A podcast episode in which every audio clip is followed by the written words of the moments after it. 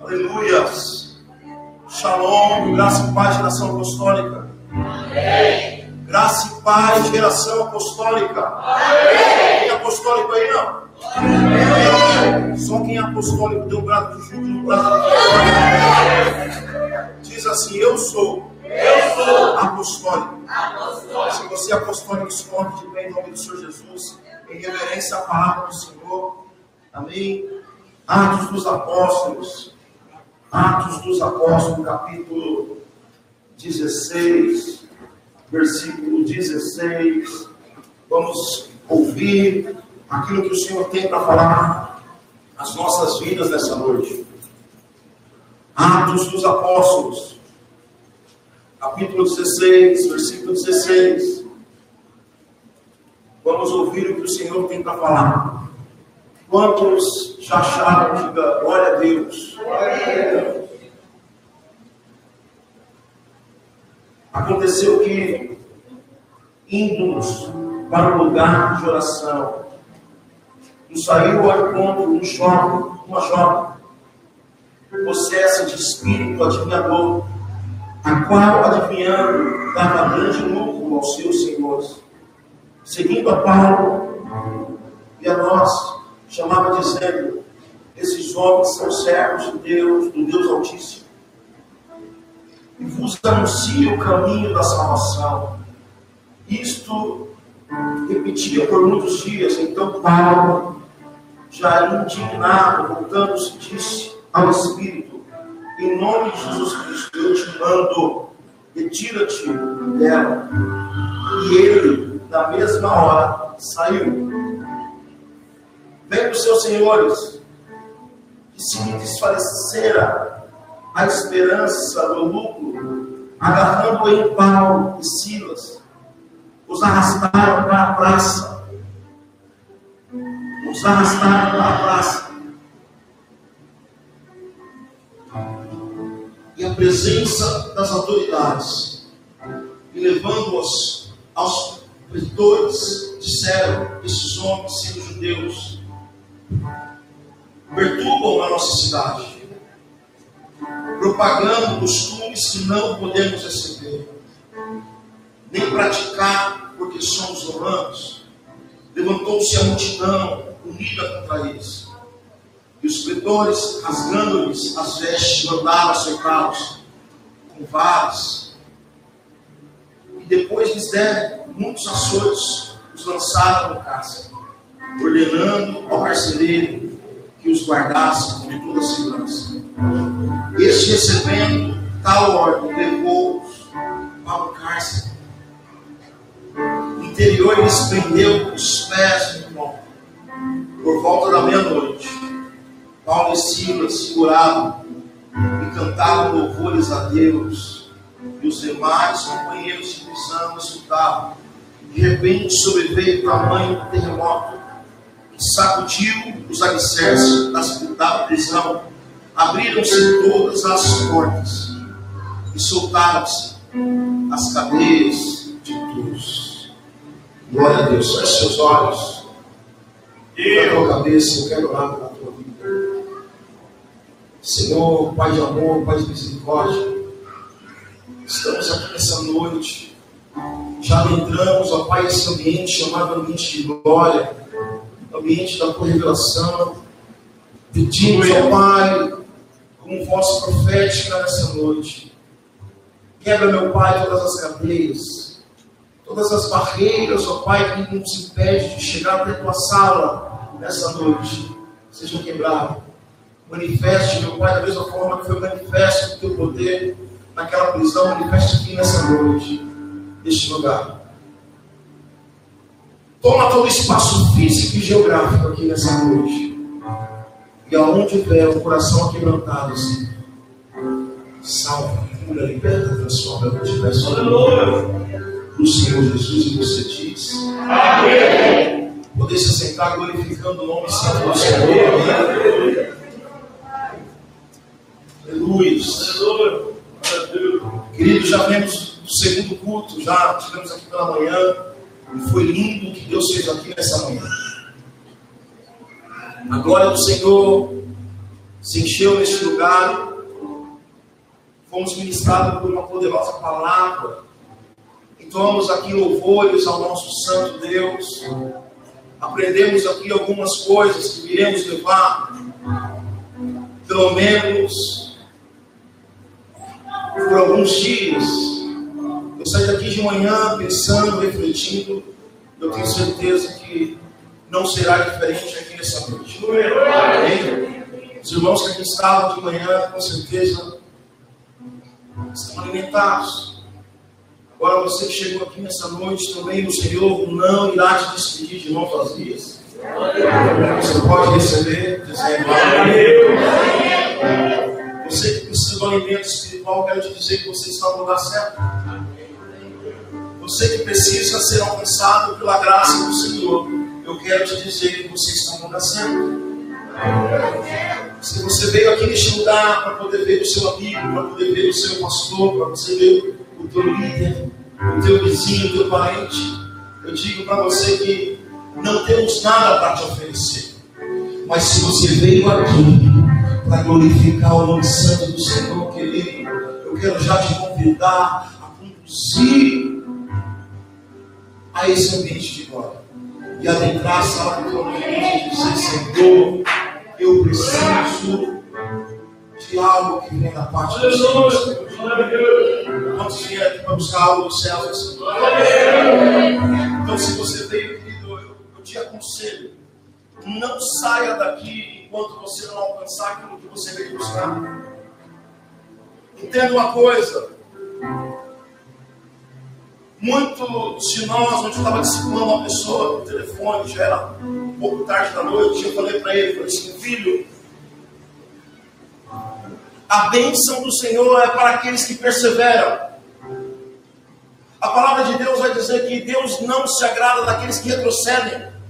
Que isso, pastor? Aqueles que têm uma história com Deus, em algum momento retrocedem, Deus não se agrada. A bênção do eterno são para aqueles que são persistentes. Não são para aqueles que querem, mas são para aqueles que persistem. A vitória do Senhor são para aqueles que, diante de todas as lutas, diante de todas as dificuldades, diante de muitos desafios, não se corrompem, não se entregam. a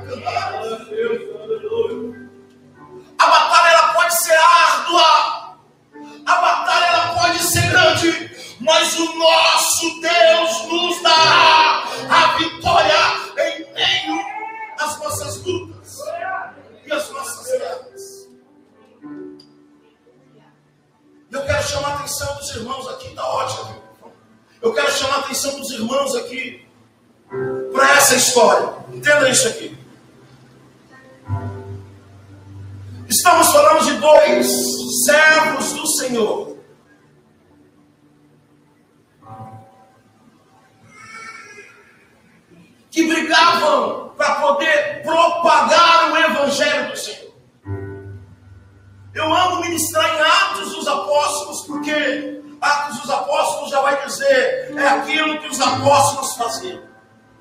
E nós somos uma igreja apostólica. A igreja de hoje é a igreja de Atos dos Apóstolos. Então, se você quer aprender alguma coisa, querido, sobre ser apostólico, eu vou te dizer, é Atos dos Apóstolos. Se você olhar a sua vida como apostólico, como cristão, e não estiver coerente com isso aqui, com a palavra que está escrita em Atos, Querido, você já está fora do padrão. E eu quero te dizer: se Deus te trouxe aqui nessa noite, é porque Ele quer colocar eu e você em um padrão. O Senhor, Ele tem um padrão. A Bíblia vai falar sobre o líder, o maior líder de todos os tempos. Não foi Moisés, não foi Elias, não foi Eliseu, não foi João. O maior líder de todos os tempos se chama Jesus Cristo de Nazaré. Eu não sei você, mas eu sou discípulo dele. Eu sou um com ele. Quando eu olho para esse livro aqui em Atos, escrito por, uma, por Lucas, Nós vamos ver que Lucas ele é muito detalhista e ele dá detalhes que só ele consegue enxergar e consegue passar. Lucas ele não perde nem a vírgula. Lucas ele começa a olhar com um olhar clínico e ele descreve aquilo que aconteceu com Paulo e Silas. Nesse episódio aqui, querido, Paulo já tinha tido encontro com Jesus e ele se converte ao cristianismo. Só que diferente dos outros, Paulo não se converteu porque foi buscar bênçãos. Escuta isso aqui. Paulo não se converteu no meio da multiplicação de pães e de peixes. Paulo não se converteu porque estava enfermo e precisava de uma cura. Paulo não se converteu porque estava passando por alguma necessidade. Não, querido, muito pelo contrário. Paulo era muito bem suprido. Ei, deixa eu dizer para você aqui nessa noite. Muitos caminham por necessidade, já ministrei isso aqui em outros tempos. Mas bem-aventurados aqueles que caminham debaixo de um propósito. Quem caminha por necessidade, no dia que você fala assim, hoje eu não tenho pão, ele não vai caminhar. Quem caminha por necessidade, quando no dia que você não elogia, ele não vai caminhar. Quem caminha por necessidade, no dia que ele não é reconhecido, ele fala assim: Eu estou fora dessa equipe, eu não estou dentro do projeto. Mas quem caminha pelo propósito, querido, pode ter pão, ele está debaixo, pode não ter, então ele está. Pode ter saúde, ele está lá. Pode estar doente, mas ele está. Pode estar uma paz, mas também pode ter levante. Mas ele vai estar. Porque ele entendeu que ele é apostólico. Ele entendeu que é discípulo de Jesus. Querido, eu vejo hoje. Dia eu estava me abrindo com alguém e falei assim: Olha, eu estou cansado de lidar com crente mimimi. Qual que é o crente mimimi? É o crente que você mais perde tempo com ele. Do que com as pessoas que realmente estão lá fora precisando de uma palavra. É o crente que já veio, já se converteu, já foi tratado, já foi curado, já foi batizado, querido, mas toda semana ele procura um motivo para poder prosseguir. Em tudo ele acha defeito. Nada para ele está bom. Ele fica observando uma palavra que sai errada da boca de alguém para poder falar que ele está ferido. Para poder falar que ele está machucado, para poder falar que, olha, não quero mais. E eu pergunto para você, qual é a classificação de crente que você está começando? Será que você é o mimimi ou será que você é o apostólico de Atos dos Apóstolos? Quando eu olho para Paulo e Silas aqui, eu vejo isso. Eles, sejam, chegam a uma cidade chamada Felipe. Entenda isso, vamos ministrar agora. Paulo e Silas eles entram numa cidade chamada Felipe, uma antiga cidade romana. E quando eles chegam nessa cidade, em Felipe, eles chegam lá na intenção de pregar o Evangelho e trazer boas novas. Eu quero dizer para você que eu entrei aqui nessa noite para trazer boas novas e pregar o Evangelho de Deus para Só que, querido, quem está acostumado com adivinhações não gosta de Evangelho. Você vai doer um pouquinho. Quem está acostumado com muito movimento gosta de pouca palavra. Uh, isso vai doer um pouquinho, eu vou provar aqui na Bíblia. A Bíblia vai dizer que ele se depara com a menina, com uma moça, e essa moça ela tinha dons. Só que a mesma Bíblia vai dizer que os dons que essa menina tinha não eram do Espírito Santo, mas eram dons de demônios. E essa moça, ela adivinhava as coisas, ou seja, ela olhava para a pessoa e revelava aquilo que estava acontecendo na vida da pessoa, o que ia acontecer, o que já tinha acontecido. Deixa eu te dizer, crente, aqui nessa noite: tome cuidado com adivinhos. E quando Paulo e Silas se deparam com aquela mulher, eles falam assim: não, peraí, o espírito que está nela não é o mesmo que está em mim. Eu costumo dizer, querido, poucas pessoas profetizam na minha vida. E esse dia eu estava perguntando para mim. Querido, porque o diabo ele sabe para quem entrega. o diabo ele sabe para quem olha, porque eu também sou profeta. E se eu entender que não vem do Espírito de Deus, eu assim: olha, está desmascarado para trás de mim, Satanás. Porque aquele que está em mim é maior do que você. Aquele que está em ti. Esse dia eu estava perguntando por que poucas pessoas vêm trazer coisa. Por quê? Porque nem tudo que se diz que é de Deus, realmente é de Deus. Nem tudo que se diz, Senhor, é lindo isso aqui, Senhor, Senhor, é do Senhor. E Paulo e Silas estavam vendo isso, eles chegaram na cidade e ficaram sabendo que existia uma mulher que adivinhava, revelava algumas coisas. E quando ele encontra com ela, ele fala assim: não é o mesmo Espírito que está em mim.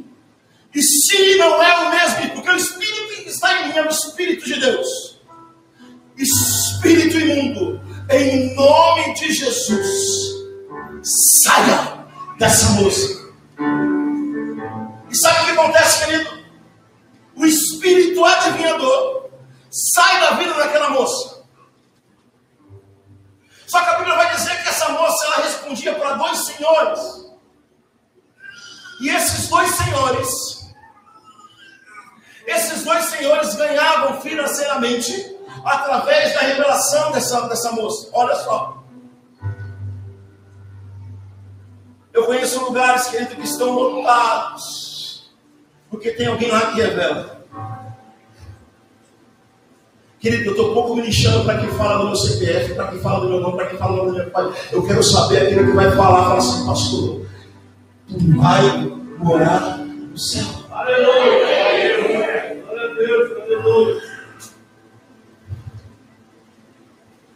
Revelar o que aconteceu. Ou revelar que Deus vai fazer isso e aquilo outro é muito fácil. Quero, quero, quero ver quem vai bater no peito e dizer que você vai morar no céu. Porque para você morar no céu, querido, você tem que ser que nem Paulo e. Ele expulsa aquele espírito mal, aquele espírito demoníaco. E a Bíblia vai dizer que aqueles dois senhores se revoltam contra Paulo e. Primeiro, porque eles eram romanos. E eles entram lá na autoridade romana e falam assim: olha, tem duas pessoas aqui no nosso meio que está trazendo crenças de outro lugar e quebrando aquilo que nós temos aqui como religião em Roma. A Bíblia vai dizer que esses dois homens estão intensos com a cabeça deles, se rasgam as suas vestes. E eles se indignam. Na mesma hora, querido, Paulo e Silas é levado para o meio da praça. E quando ele chega no meio da praça, o que acontece?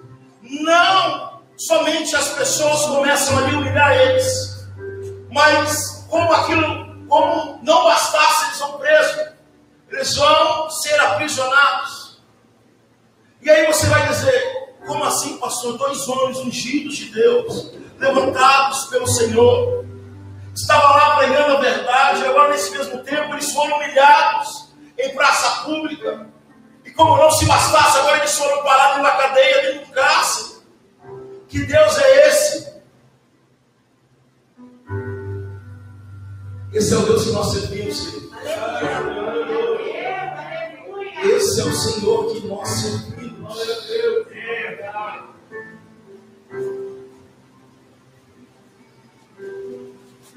Paulo e Silas estavam pouco se importando com elogios. Desculpa falar daqui, gente. Paulo e Silas estavam pouco se importando se eles iriam aplaudir o que eles estavam pregando. Ei, você pregador, você evangelista, você pastor, você discípulo que fala da palavra de Deus. Não espere aplauso por pregar a palavra, porque a palavra é verdade, a verdade ela confronta. O mundo, querido, não vai te aplaudir, o mundo vai te odiar. Mas Jesus disse: Eu venci o mundo.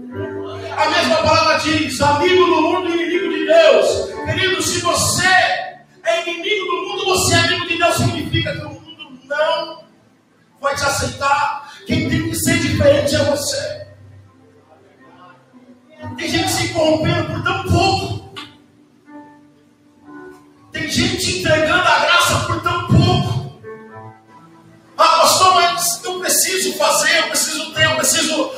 como eles. Não, querido, o que você precisa é da salvação. Você não precisa ser parecido com ninguém, porque se Deus tiver a causa, se Deus tiver o negócio, você vai prosperar da mesma forma. Você não precisa ser parecido com ninguém. Você não precisa imitar o mundo para que você possa ser abençoado o que você precisa ser. É parecido com Cristo, querido. E quando começar a perseguição é porque você está ficando igual a Ele. Crente que não é perseguido não se parece em nada com Jesus. O crente que não é humilhado não se parece com Ele não anda como ele, não fala como ele, não age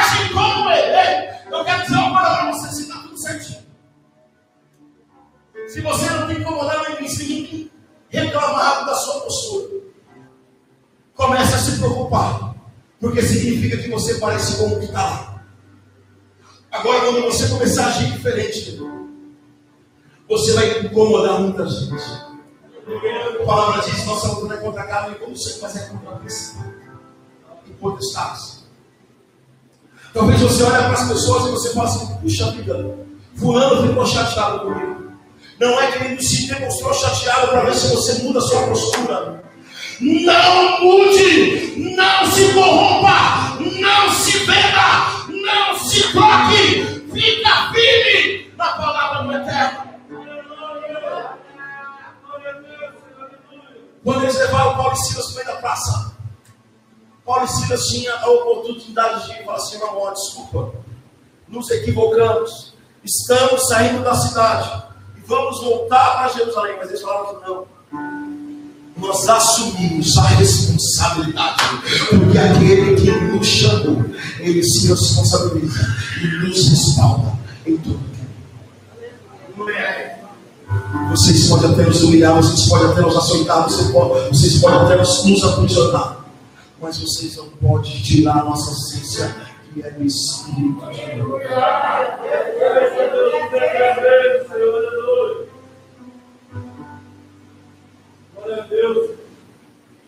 Existe uma frase assim: é melhor ter paz do que ter guerra. Depende, querido, porque a Bíblia diz que nós estamos em guerra. Então, nem para tudo essa frase cabe. Às vezes você vai ter que se impor. E quando você se posicionar como cristão, querido, muitas pessoas vão ficar contra você.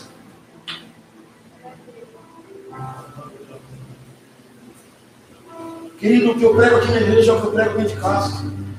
Eu não estou falando para você santo, não cobro isso da minha casa, da minha família, de não, querido. Da mesma forma que eu falo para você, eu falo isso em casa. Eu, eu cobro isso de mim também. Temos que ser diferentes, temos que agir diferente. As nossas atitudes precisam ser diferentes. É muito fácil. Eu falo, eu sou cristão. Aqui no domingo, aqui na quarta, na terça, na tua célula, querida. Eu quero ver você ser cristão da tua casa, aonde ninguém está te vendo, aonde ninguém está te enxergando. Eu quero ver você ser cristão no teu trabalho, aonde não tem pastor, não tem líder, não tem irmão da tua igreja. Aí eu quero ver. Você vai ser cobrado não por aquilo que você faz aqui no templo. Você vai ser cobrado por aquilo que você faz lá fora, porque você é o templo do Espírito Santo de Deus. Não confunda isso. E eu quero te chamar a atenção aqui nessa noite. O que, que você tem feito para confrontar o mundo que está lá fora? Você tem sido igual a ele? Ou você tem se parecido com Silas? Que imitava Jesus. Paulo ele vai dizer: Seja imitadores de mim, assim como eu sou de Cristo. Quando Paulo estava fazendo aquilo, não é porque ele gostava, irmão, mas é porque ele tinha um modelo. Olha aqui, o modelo é Jesus. Quem tem sido o seu modelo?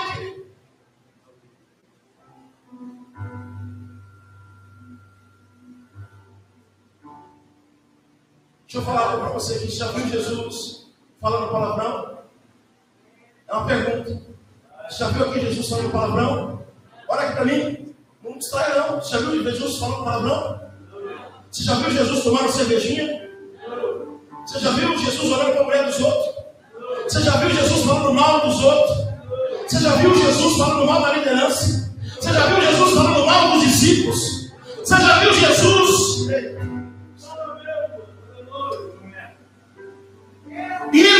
do Pai